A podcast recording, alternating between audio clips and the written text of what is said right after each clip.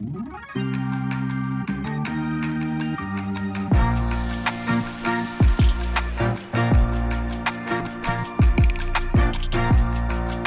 in on uh, Canuck Central, it's Dan Riccio and Randip Janda.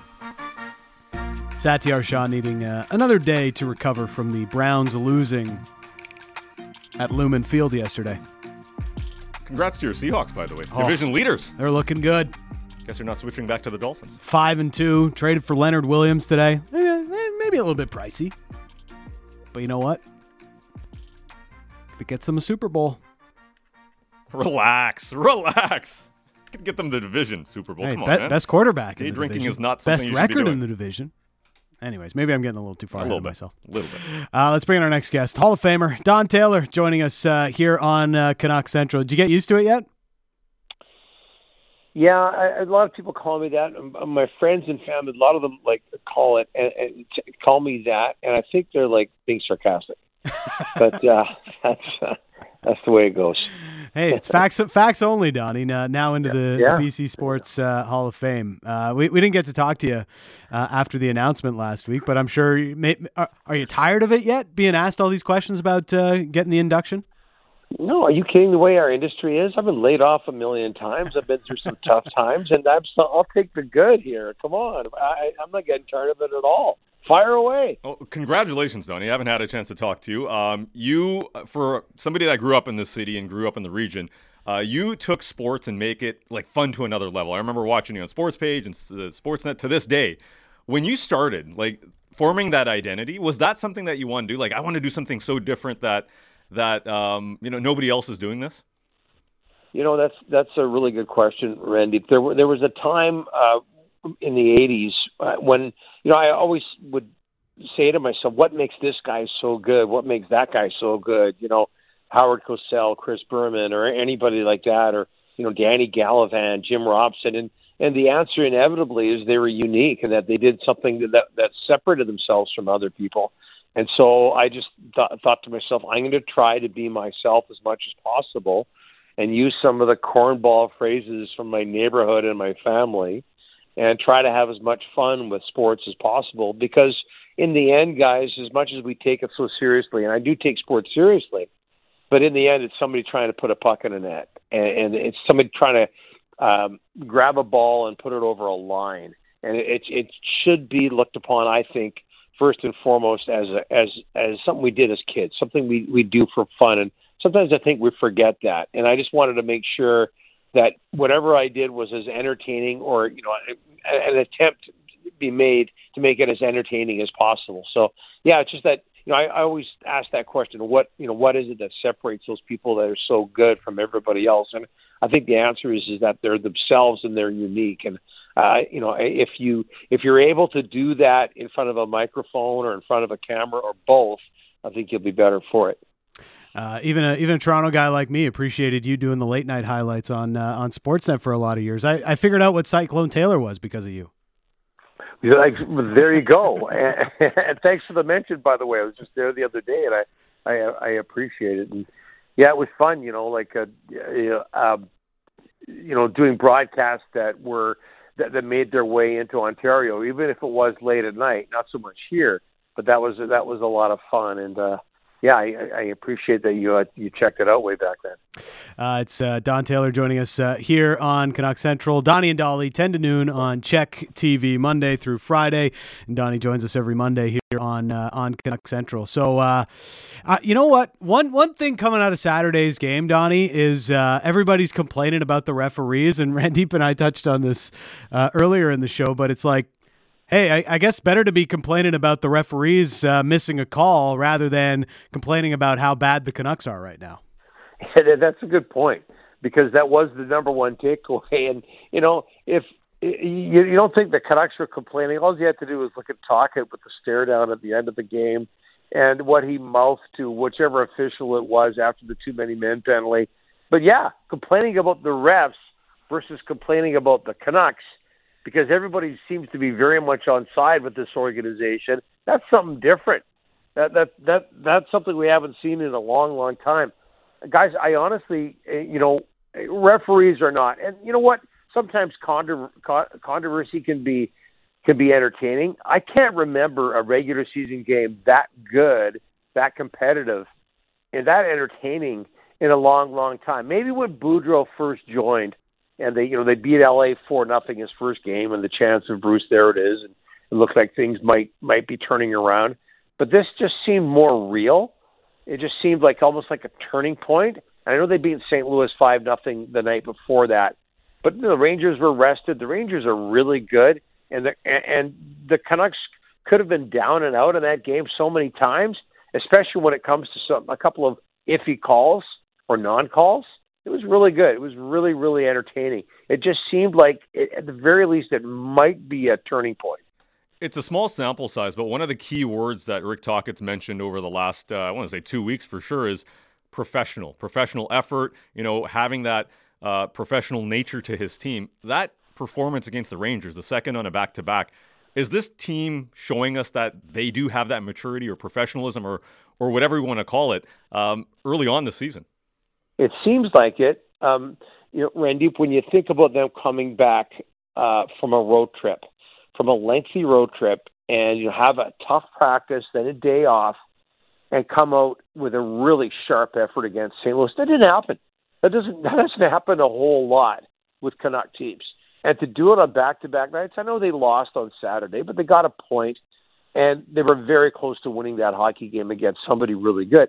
Uh, the other point is that the first time I heard him say that word professional, I'm sure it's not the first time he said it, but the first time I heard him say it in relation to the Canucks was that day off they had in Nashville, and you know he he he spoke to their professionalism, challenged them because they had a day off in Nashville. Now I haven't been in Nashville. I don't know if you guys have or not, but I know it's a darn fun town. And he challenged them to be professional and come to work with the work boots on, on the ice, against the Predators, and they really played well that game. So yeah, there, there there's something there. I also wonder, guys. I think the respect level for these players, maybe even fear, is through the roof when it comes to Rick Tocchet and even his coaching staff. There's a lot of there was a lot of professionalism and really large, impressive resumes there, and I think that's that's really coming to the forefront here. Is that I think there's a lot of respect amongst the players for the coaching staff coaching staff has proven it has been professional as coaches and players.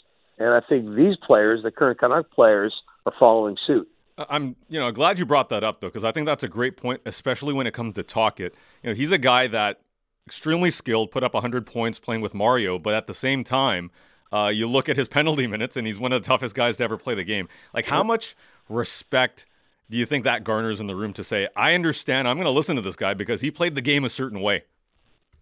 I mean, uh, you know, it's very old school, and, and I get that. And maybe um, I'm out of line talking about it, but you know, there, there's that respect, and I'll say it again. Maybe even a little fear with Tocchet, and and you know, there, there's toughness there, and he's been through the wars, you know, cups.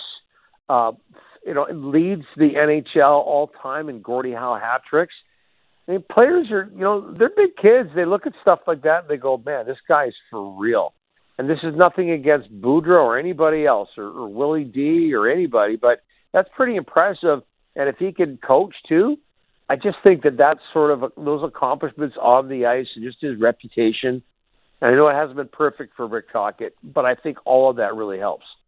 You know, uh, I, think we've been conditioned the last few years to think that this team can't defend well, considering what we've seen from this team and the results we've seen from this team. They've needed their goalie to bail them out countless occasions, but it feels really different, especially these last few games, Donnie, where you know there's always puck support. They're defending as a five man unit. They don't get caught too much in transition, giving up odd man rush after odd man rush. It really is refreshing to see how much you know, a, as a team, they've been able to defend better, even if you know they don't have a, ton of. Uh, well, they've they've got Hughes and Hronek, and then uh, beyond that, I don't think anybody would say they've got uh, you know all star defensemen back there. No, although although I will say, and you can laugh at me if you want, I thought Myers played well Saturday night. He you did. Know, not, not, uh, you know what? I thought we were going to get a Myers chant in the building after he scored that goal. I'm not even kidding, yeah. Donnie. Yeah, what 18, 19 minutes. Uh, uh, there was a lot. To, you know what? I'm not going to sit here and pretend that I know so much about defensive systems in hockey, short of a box plus one.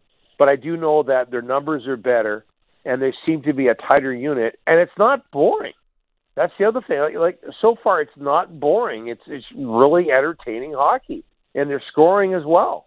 It's a really good combination right now. Can it last? It is the Canucks, and we all, as people who have suffered with this team for a long, long time, we don't expect it to last. Last, but I don't know. There, there, there just seems to be. And look, I'm the first one to criticize them, but uh, there seems to be something special, special happen, happening. And I think I said this last week too. One of the keys, getting off to a good start. Check that. They've done that. That's not bad.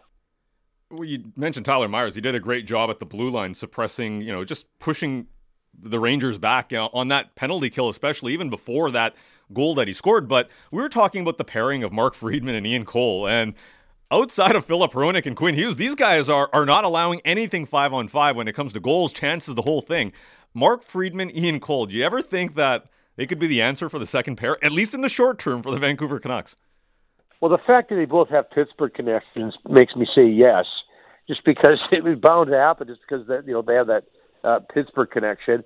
But yeah, Friedman. I know he played only eight or nine minutes, but I was like, I, I there was a couple times when I saw him on the ice. I know he's not the biggest guy in the world, but I like, who's that? He's, he's a nice skater. Then I realized it was him.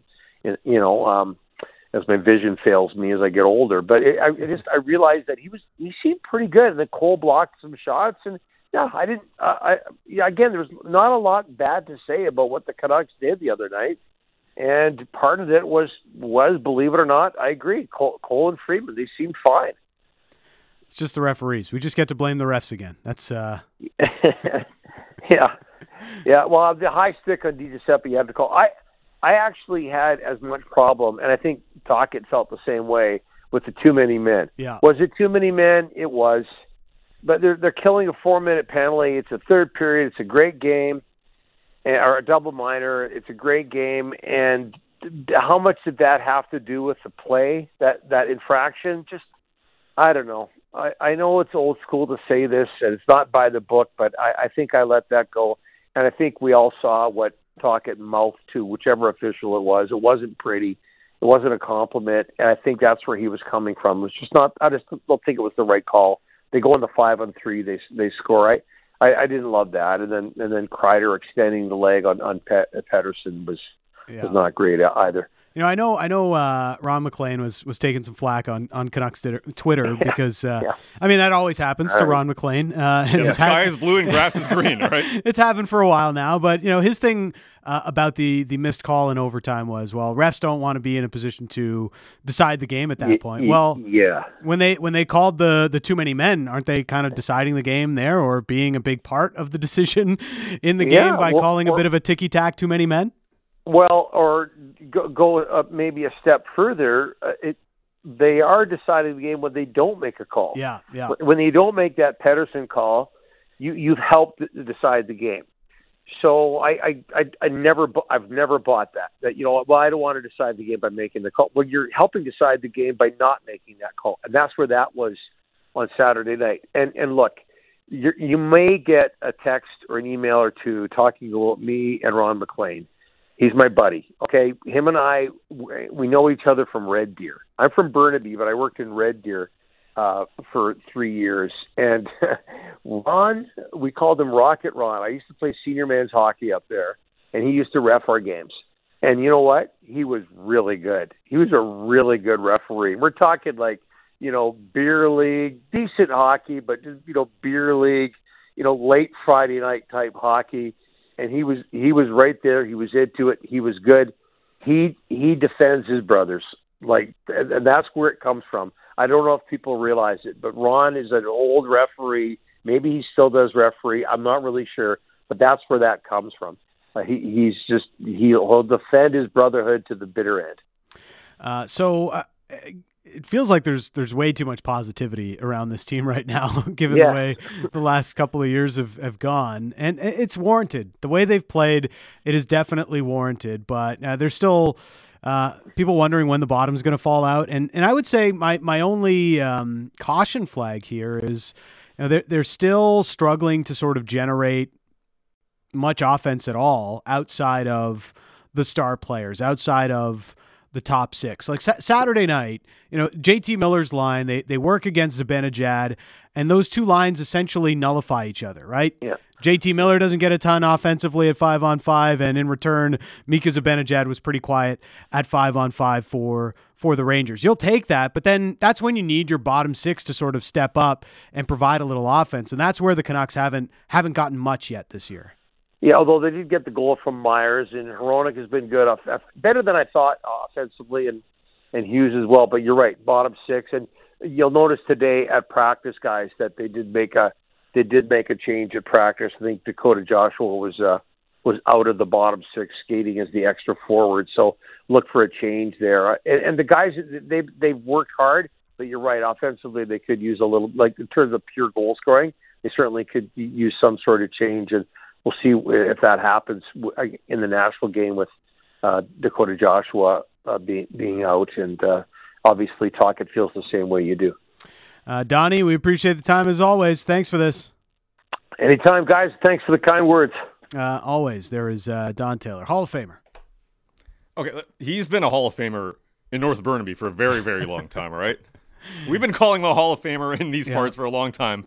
Uh, no, awesome to chat with him. He a little behind the uh, the scenes when I started working at Omni behind this you know even before I got on television I was a producer I was assignment director and one of my career highlights was walking through the hallways of our studio in West Second and just randomly running into him.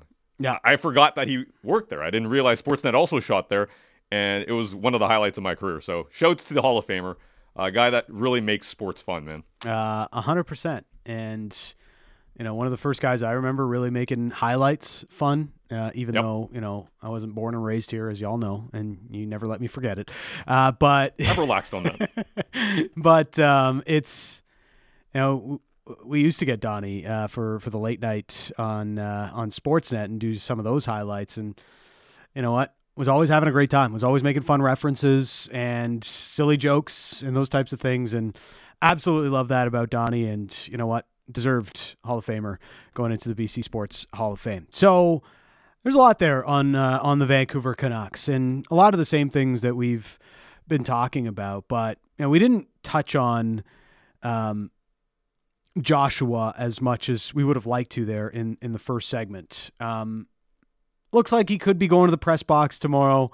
Coach has sort of been on Joshua really since the start of training camp in in Victoria, and they just need more, you know. And I think Tocchet in general is looking for the right mix in that bottom six, and it's going to get changed once Teddy Blueger comes back from injury, anyhow. But you still need to find more out of that bottom six and the bottom line is you're getting more out of Hoglander, you're getting more out of Lafferty, you're certainly getting more out of even Anthony Beauvillier, who hasn't had a ton of production but is still playing pretty well.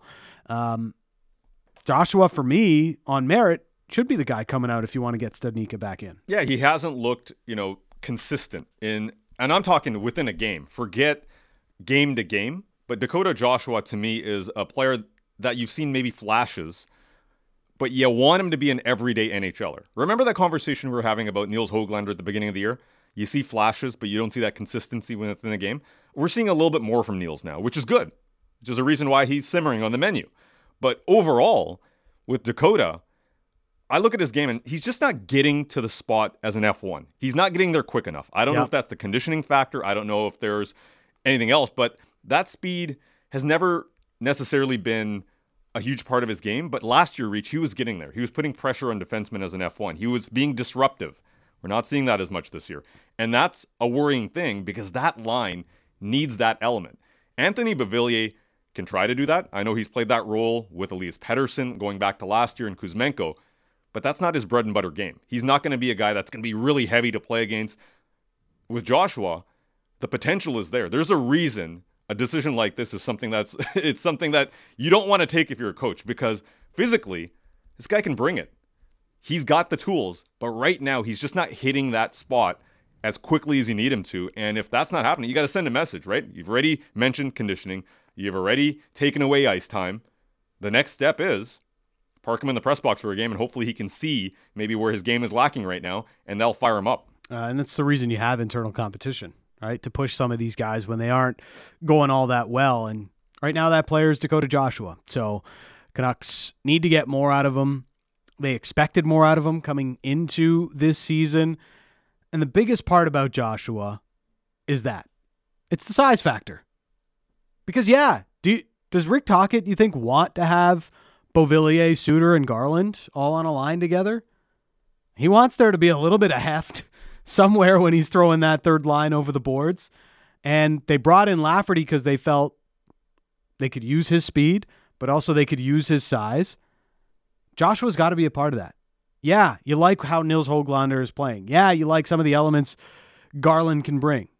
But this team clearly identified size in their forward group as something they were lacking. And they need more of that from Joshua. They definitely do. And you can do that for one game, maybe if you, you want to send that message. But overall, this team is going to need more than Phil DiGiuseppe and JT Miller to bring that. And they've done that really well. I've loved the physical presence in that top six, especially on that line. But you need that throughout. And Sam Lafferty, to his credit, has brought that on the fourth line. This is a guy that you don't want to maybe rely on too much because in the end he is still a fourth liner, but you got to have one of those elements on every single line. If Lafferty's doing that on the fourth line, Mikheyev's doing that on uh, the Pettersson line. JT and Phil DiGiuseppe have done a good job on that line. Who's that third line right now? Because Yeah. the way it sits right now, credit to those guys, Suter, Garland, Bavilli, they're getting an opportunity. But in certain games, you need that heft. You need that physical size to to really kind of be aggressive. And I don't know if Beauvillier can do that. Tocchet's mentioned himself that sometimes he plays a little fancy. Yeah. You don't want to. You don't want an overly fancy third line. That's No. just not what you want. Um, couple of texts coming in. Jeffro uh, is saying it feels like old times. Love it. It's good to see. Referencing Reach Deep. I haven't logged into the text inbox since like last year, so this Yeah. is nice. Nice to see text again. Uh, getting a lot of questions about uh, whether or not we'll be doing password today. Uh, pro- probably not. Josh is uh, shaking his head now. He's frantically putting his headphones on. Definitely not. Definitely. You said probably not. I am saying definitely not. Ben, ben might pull a Hollywood Hogan type of uh, heel turn here and just fire it up. Fire it up. Uh, I, I would love to see Ben just like go totally rogue and fire off the password music. I think the music has been lost. Can you imagine that? They Of course it deleted has. it. We've got a camera on us, but can you imagine if Ben actually put on the music and Josh just decked him? By God, he's in him with a steel chair. Get the security footage. The man has a family. Uh, this from Je- uh, from Rager. Uh, do you think the Dud Soda and espresso before or after uh, doing the one chip challenge? Oh, dude, soda after. If Yeah. you're doing a spro after that, you're you're setting up your stomach for an adventure. I don't know if the espresso is going to really do much to uh, calm the pain of a one chip challenge, which we'll be not doing again, for the record. You know what? I thought I conquered it pretty well. I'm open to any possibilities. Not during a Canucks game, but I'm open. Uh, all right. Get to more of your texts. Coming up, Chris Mason covering the Nashville Predators will join us next on Sportsnet 650. Discussing the biggest stories that matter to Vancouver sports fans. Halford and Brough in the morning. Subscribe and download the show on Apple, Spotify, or wherever you get your podcasts.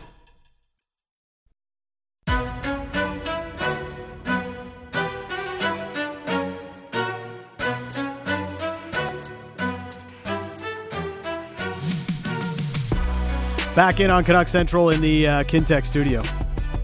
Apparently, the uh, Canucks had their Halloween party last night. Oh, did they ever? Yes. Uh, Brock Boeser was Avatar. Really elaborate costume. You couldn't even tell it was Brock under the uh, face painting and all that. Uh, I believe Phil DiGiuseppe was uh, Mickey Mouse. All right. Very good. JT Miller was a Playboy bunny. And he committed. He Like- committed. Like he was even wearing heels, pink heels, yeah, my friend. Yeah. Shouts to Filip Hronek. as I wonder who if he was wore the McGregor. heels the whole time, though. That might be like a, a high ankle sprain waiting to happen. Yeah, I'd love to know the details. Maybe Yeah. next availability, Batch can ask. Uh, all right, uh, bringing in our next guest. Uh, had uh, three big assists in the show. You know him as a goalie, though. Chris Mason, covering the Nashville Predators, joining us uh, here on uh, on Canucks Central. Thanks for this, Chris. How are you? I'm doing great. We just got into uh, Vancouver, so just walking around and just uh, just pulled over to uh, to talk to you guys. Uh, isn't it isn't it better to visit Vancouver when it's not raining? Oh my gosh, we landed. Usually we come in at night too, and uh, today we we pulled, landed the plane and drove to the uh, hotel, and it was just just gorgeous. So, absolutely. Uh, and it's uh, supposed to be nice again uh, again tomorrow. I, I got to ask because we were just commenting about the Canucks uh, Halloween costumes kind of coming out and seeing some of the pictures. Was was the Halloween party a staple through your day's uh, plan? Oh yeah, yeah. There's you know it was um, it was definitely one of the best. You know it's it's funny because especially at the be- it always happens at the beginning of the year and there's usually new guys that you don't quite know um, like what they're like away from the rink or in that setting, and then it, you just always get surprised. Like some quiet guy walks in, he's got the best like costume you'd never expected. And um, I was we were covering the Preds. You guys might have saw this one too. It was a few years ago with Nick Bonino. Um, I was broadcasting still, but they they had a Halloween place. They had a venue, and him him and his wife dressed up as autograph seekers, and they waited outside the the building and tried to get uh, all the guys to sign. They had no idea it was them and they got everyone got it all on video. It was like it was hilarious. That's awesome. That's awesome. All right, were you a big costume guy, or were you like low profile? I I, I think I like I I went back and forth years. Like I was like a last minute guy with those things. I, I loved it, but I've just yeah. I didn't put the effort def, definitely that some guys did. But uh, now I, I I love seeing the guys get creative, um, tandem costumes and with their wives and, and some of that stuff. So I, I appreciate. I wish I wish I was more of a, a prepper for that. Uh, so yeah, I, am I'm, I'm the same way. Uh, I'll, I'll, figure it out when uh, when it comes to the time. Uh, that's uh, that's usually how it goes. Yep. Uh, so Preds coming off a win over over the Leafs in in overtime, and it's been a bit of an up and down start to the season. Canucks played hosted the Canucks last week. how are you feeling about this Pred start so far? I, I'm I, I'm happy with it personally. From an outside view, I, I actually I think the worst game um, that they played was against the Canucks. I feel uh, Vancouver uh, kind of beat them at their own game, really pushed the pace, controlled the possession, and, and really stretched them out defensively, and was on the attack most of the night. I don't think the Preds could get anything going um, against the Canucks. Uh, every other game, even even the game they got blown out against Edmonton, they were you know they they owned the possession, they owned they had better scoring chances. Edmonton capitalized a couple power play goals, and you know you make a couple mistakes, and you know to Draisaitl and McDavid, it's in the back of the net. Um, for the way that the Preds played, I, I thought they were I thought they were decent, had a chance to beat Tampa and Tampa, took Boston to the end. I, it's kind of where I expected them to be, maybe a little bit ahead to be honest, because they've had a really tough start in terms of the the level of competition and the, and the, the high end teams they've played uh, new coach, new system, a lot of new players, young guys coming in, uh, you know, leadership group trying to figure itself out, and that's always tough at the beginning of the season. Everyone's trying to find their spot in the room, but I would say they're ahead of where you know I expected. I think they went one for 17 on the season to start the power play, and you know now the, the last five games they're at 35 percent. And They moved all the way up to ninth in, in the league. Uh, penalty kill again. They had some tough power plays to to defend against and uh, you know the the percentage isn't good, but it's good test I think for this group to get acclimated. So kind of right where a little more pleasantly surprised I think of how fast they're kind of picking up the way that uh, Coach Andrew Brunette wants these guys to play. Yeah, a big win on the weekend against the Maple Leafs as well. A couple of power play goals there by Ryan O'Reilly. Uh, but one line that I've been really impressed by uh, is the Tommy Novak, Kiefer Sherwood, and uh, Evangelista line. They just have uh, energy, they got skill. Uh, what do you make of this line that seems to be one of the more dangerous lines, especially third lines in the league? I, I love these guys. You know, it's a great story because they all played together in Milwaukee and they had success as a line down there. And then, you know, they all got called up at different times last season. And, uh, you know, beginning of the year, they had them together and wasn't quite going the way they wanted. So they tried to split them up a little bit, I think, defensively. Um, you know, sometimes they were a liability early in the season, but they Bruno put them back together, and they're they're exciting. You know, Kiefer Sherwood, this is a guy who just works his butt off every single shift. He was a big time scorer in the American League. He kind of I think tweaked his game. He's a little more. Uh, we call him a huntsman because he always gets in the forecheck. He's one of the guys that kind of gets the puck, but he's got the skill as well. Uh, Tommy Novak is a really fun player.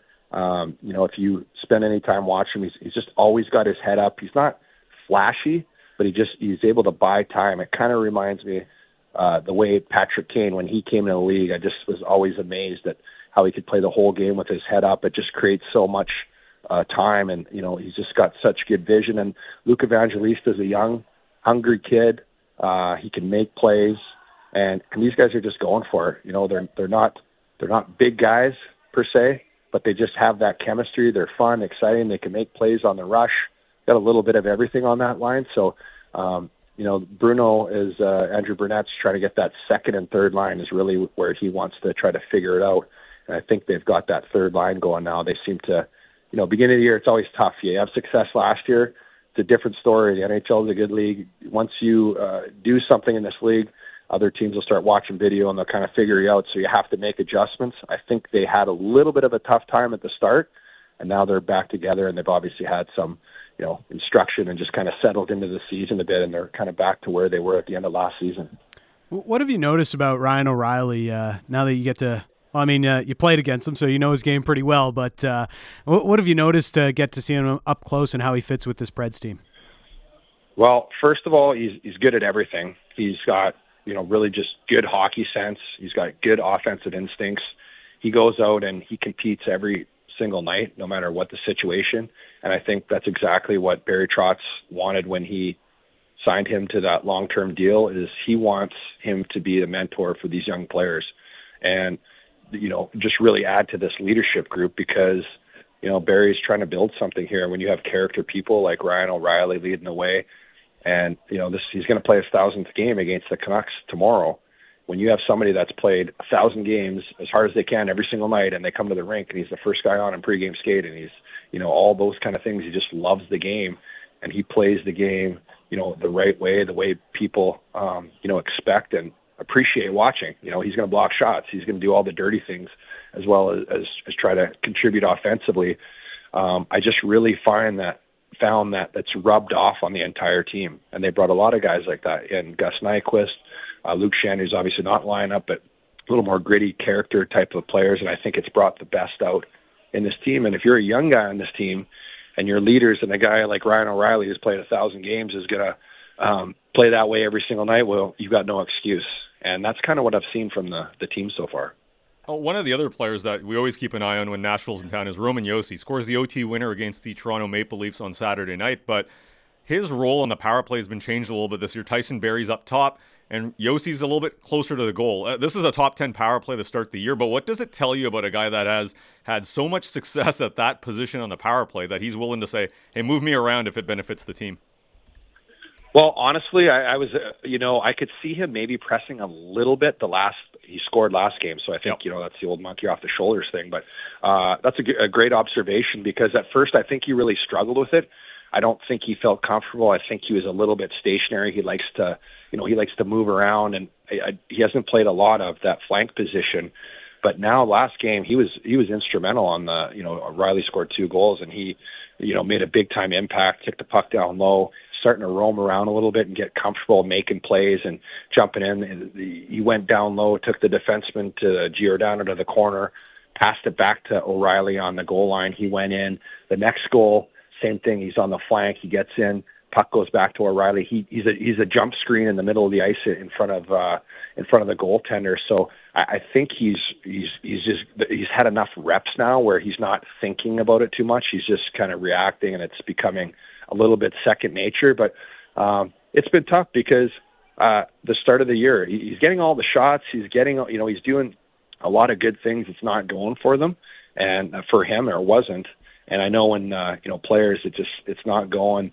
You know, sometimes you get frustrated, but uh, that that goal is huge, and he's starting to get acclimated. I think you know Brunette wants him to instead of skate the puck up the ice every single time, he wants him to move it and join the rush and try to play fast like that. I think you're seeing Quinn Hughes doing a really good job of that too, because you know those two guys, if they want to take the puck and skate it all the way down the ice, they can. But it also gives the uh, you know the other team to get back into position a little quicker. So um, taking a bit of, of getting used to, but he's uh, he's coming around and, and he hasn't said a word. He's complaining. And Andrew Brunette has said the same thing. He's like, I'm really impressed because you know for a star player just to say he'll do whatever it takes to help the team win and and go out there and even when he gets frustrated, he just keeps doing it. And now it's starting to kind of fall in place. What'd you make of the Canucks when you saw them last week? Well, I thought they're good. I thought uh, that was probably, like I said, uh, that was the the Predators didn't really compete with the Canucks, and I think they played exactly the way the Predators want to play, and they beat them at their own game. So the way that they moved the puck, I think I think Quinn Hughes has went from a star to a superstar. The way that he controls the game, controls the puck. I think Rick Tocchet's done a, just a fantastic job.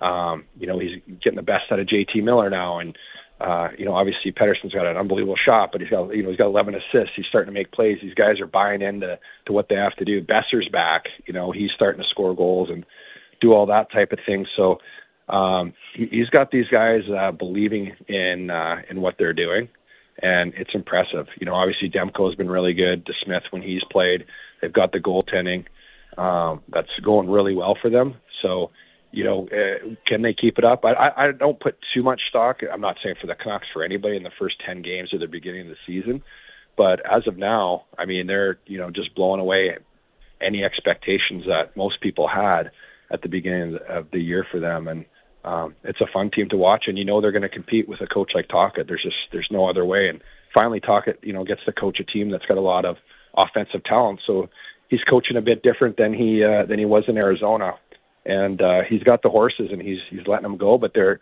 they're also really good defensively. You know, they really pressure the puck in the defensive zone. They get back possession when they don't have it, and they've got the guys to make plays. So um, so far, it's been really impressive to watch the Canucks. You know, we, we know Thatcher Demko is like one of the most talented goalies in the league, and it seems uh, now that the Canucks, since Rick Tocchet came in last year, they're playing a little bit more of a predictive style or predictable style in front of their goaltender, trying to eliminate the the cross ice, the seam pass as much as they can in the defensive zone. How much can it help a goaltender when you know the team in front of them, the system in front of them is is being executed and it can be a lot more predictable where the shots are going to come from, where the threats are going to come from. It's uh, life changing for a goaltender. You know, that's every goaltender's dream is to play for a team that's predictable. You know what? Give give them the short side. That you know a lot of teams, and you have a good goaltender. Like, hey, I'm going to give you this shot. I know you're going to take care of it. Nothing's going back door. I'm taking the back. You know the cross ice pass. You just worry about this shot. It may seem like a, a good scoring chance, but when there's indecision in the play, and you're like, okay, he's in a good shooting position, but I know there's a threat back door. We don't necessarily have great coverage. It just there's just that split second of hesitation that affects obviously your play and the quickness in reacting and anticipating certain plays. If the pass goes across, obviously you can see it. You have to react. You have to get over. When, when you're able to have a team in front of you that helps you predict and anticipate those plays a lot quicker, it makes your job a million times easier. And then obviously you build the confidence. And even if guys have breakdowns, you're just full of confidence, and the game seems to slow down because the majority of the time they're letting you see the puck. They're you know they're clearing guys out front. It's not a scramble situation every time you get in the zone, and there's just so much more calmness in your game. And I'm kind of seeing that in Demko, and I think he's healthy too. So I, I don't know if he was completely healthy to start last year, and obviously once once things start snowballing, it's uh, it's tough to get it back. But I think they're pretty dialed in with uh, the way that they're playing right now, and that's helping Demko big time. Before we let you go here, Chris, uh, over the weekend we saw Jumbo Joe Thornton call it a career officially. Going back in time here, playing against prime Joe Thornton. You did it. What was that experience like when he was on his game?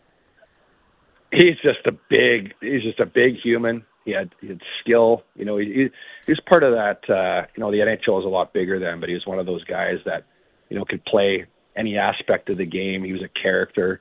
Um, I think you know, there's not a, you're not going to like every player on every team, but I think most people, you know, especially as he got older, you just he just had this like polarizing I don't know aura about him. You're just like I, I like that guy, you know. But he was he had everything. He was he could he could score. He could make plays. He'd fight. He'd you know he was just a leader and a guy that just I don't know. You kind of like cheered for. I know when I was out of the game, you just cheer for a guy like that because you know you hear through the grapevine what a great teammate he is and how he took care of guys off the ice. And um, you know I think as a player, when you, it's all said and done, you just want to be. You know, a lot of guys don't care how they're remembered. Some do, but um, you know, when you think about a guy like Joe Thornton, he's going to be remembered as a you know a great teammate and also a really good ambassador for the game. Um, so he, he's had an unbelievable career, and I, this you know he just loves the game. He loves being around the boys. He loves playing hockey, and uh, you know he was damn good at it too. So uh, wish him all the best. That's for sure. That was a, that was a legendary career and just a guy that uh, you know you just you cheer for and, and hope good things happen. So he did. Uh, he had a great career, no question. Chris, uh, really appreciate your time and your insights. Thanks for this. Okay, thank you guys. Uh, there's Chris Mason, uh, analyst with the Nashville Predators, joining us here on Canucks Central. And yeah, uh, Jumbo Joe, y- you kind of wondered, um, like, given everything with Joe, like when he made the announcement, like, is there going to be a full reveal here? Like he's got, he's got he's got no tarp on for the the retirement. Uh, That was like, so what's- Joe Thornton, man. It was so Joe Thornton. It was so weird, but also so very Joe Thornton. Yeah, the only thing missing was like Brent Burns and him walking around in Pittsburgh. Remember tarps off that one photo? Tarps off. Uh, that was great, but like also, I remember whether it was covering this team or around that era, you know, 2010, 2011. Yeah. There, there were some scary teams in the NHL. But when the Canucks would play the Sharks, you know, you knew that Joe Thornton was going to pick up his points. They were a scary team to play in their prime, and he was the main reason. Guy Yeah. was just so big, so skilled. And we look back at that era. Who are the best two playmakers of that era? Joe Thornton, Henrik Sedin. Look Yeah. at the stats; they tell you that. Um, special talent, but so classic Joe Thornton as well. Just goes, you know, portrait style, sends out a video, tarps off, calls it a career. Uh, Joe Thornton, 76 points in 77 games against uh, the Vancouver Canucks. 19 goals. So actually, uh, you know, not bad. Canucks held him to just under a point a game. I think a part of that was also later career Jumbo Joe because I felt like the the middle part of that career he was eating against the Canucks. he was eating. I mean, he was eating against everybody. Guy won a Hart Trophy, won some Art Ross trophies. Uh, you know, he was, you know, like, um, so I, I'm lucky enough to get to play in the Canucks Pro Am. That's right. Yeah. uh, next weekend. And by the way, the silent auction's still going on, and uh, you can check it out, canproam.ca. Tons of great items up for bid, and it goes to a great cause. All proceeds going to the Canucks Autism Network. So if you can and you're willing, check out canproam.ca. Some great items up for bid in the auction. It ends tonight. But you know what amazes me every time I play with some of those guys, doesn't matter how old they are, the game always moves in slow motion around them yeah. you know, like you can just tell. And at any time, even if you're in beer league and you play with somebody that's like clearly like three divisions up from where they should be, and the game just moves in slow motion around them. The NHL moved in slow motion around Joe Joe Thornton, you know, and and there's a select few players that can have that sort of an effect on the game. You know, Mario Lemieux come to mind. Joe Thornton comes to mind. At times, you can see it with with Quinn Hughes, where he slows down the game around him, and he just kind of controls the pace of a game. If you want to borrow a soccer term, it's an incredible ability, and Joe Thornton had it through most of his career. Yeah. It's just the way you know that you can kind of pull players apart and just kind Yeah. of even you don't even have to do it. Sometimes your eyes can do that. Yes. Where where you're looking is they're so scared of what's going to happen that they back off uh, off of a look. You just freeze the defender. Exactly. like- and with Joe Thornton, the playmaking we all understand, but also that big frame helped him protect the puck so well. yeah. Where even as he got older, the skills diminished a little bit. The speed definitely did. He was never the fastest guy to begin with, but you could still just have that puck protection and buy you the extra extra second. Where you know I look back at his trade, which is even more mind-boggling now. Like you're never going to see that again. You're not going to see A that in mid-season trade like that? No way. And shouts to Marco Sturm, but like, there was no way, no way the Boston Bruins were ever going to get fair value for that. It's funny. He was a point a game with the Bruins that year. Twenty four. Uh, he had uh, actually no. He was thirty three points in twenty three games, and they Man, trade that's a him. bold move. and then they trade him to San Jose, and he goes off for ninety two points in the next fifty eight. Uh, he had ninety two assists one year with the Sharks as well. Um, unbelievable player and a lot of fun. The personality and wasn't afraid to show his personality, which is something we ask more out of uh, from hockey players. yeah, there's famous quotes and all that. We won't get into that. But overall, like I remember four goals. we've heard from Jannik Hansen when he got traded to San Jose. Obviously, Jannik, it was a tough time for him. You, you get moved first time in your career. He's talked openly about how it was just weird when you have a family as well. Uh, but I go back to the story of him just talking with that leadership group. Jumbo Joe was it, man. Yeah. Evander Kane getting picked up at the airport by Jumbo Joe. Like, there's a lot of things that are off the ice that really tell you about the guy as well, where he's just a pretty chill dude. That's rare, man. When I know hockey's generally a, a very good guy sport, but when you're that good and you're that good of a guy, we see it with the Sedins here locally. It, it's cool to see in the hockey world. A uh, few guys that uh, overcome the never won a cup sort of uh, stigma, if you want to call it that. I feel like Joe Thornton did uh, because everybody just understands he's been one of the best playmakers in this past generation of hockey players. Uh, this text question coming in better talent, Jumbo Joe or Brent Burns with his versatility to play the wing or defense? Ooh. I'm going to lean Jumbo. I think when Yeah. Jumbo was on the like prime Jumbo was close to unstoppable. Yeah. Uh, like Jumbo and uh, and Henrik, like two of the best passers of the puck that the game has seen in the last I don't know how many years. But uh, that's kind of the list. At least two of them.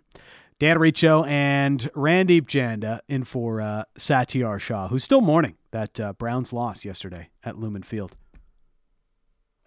Not, it's not getting old for me. Do you think it's worse because Bick was right next to him and like rubbing it in? Probably. Probably. I think we might have to do one of those trips next time the uh, Dolphins come to Lumen Field. You know, the next time that they'll probably play and it'll be prime time, it'll be the Super Bowl. So I look forward to making that trip. Absolutely, I'm ready. Let's go. Uh, maybe we'll get into this coming up. Uh, it is Canuck Central.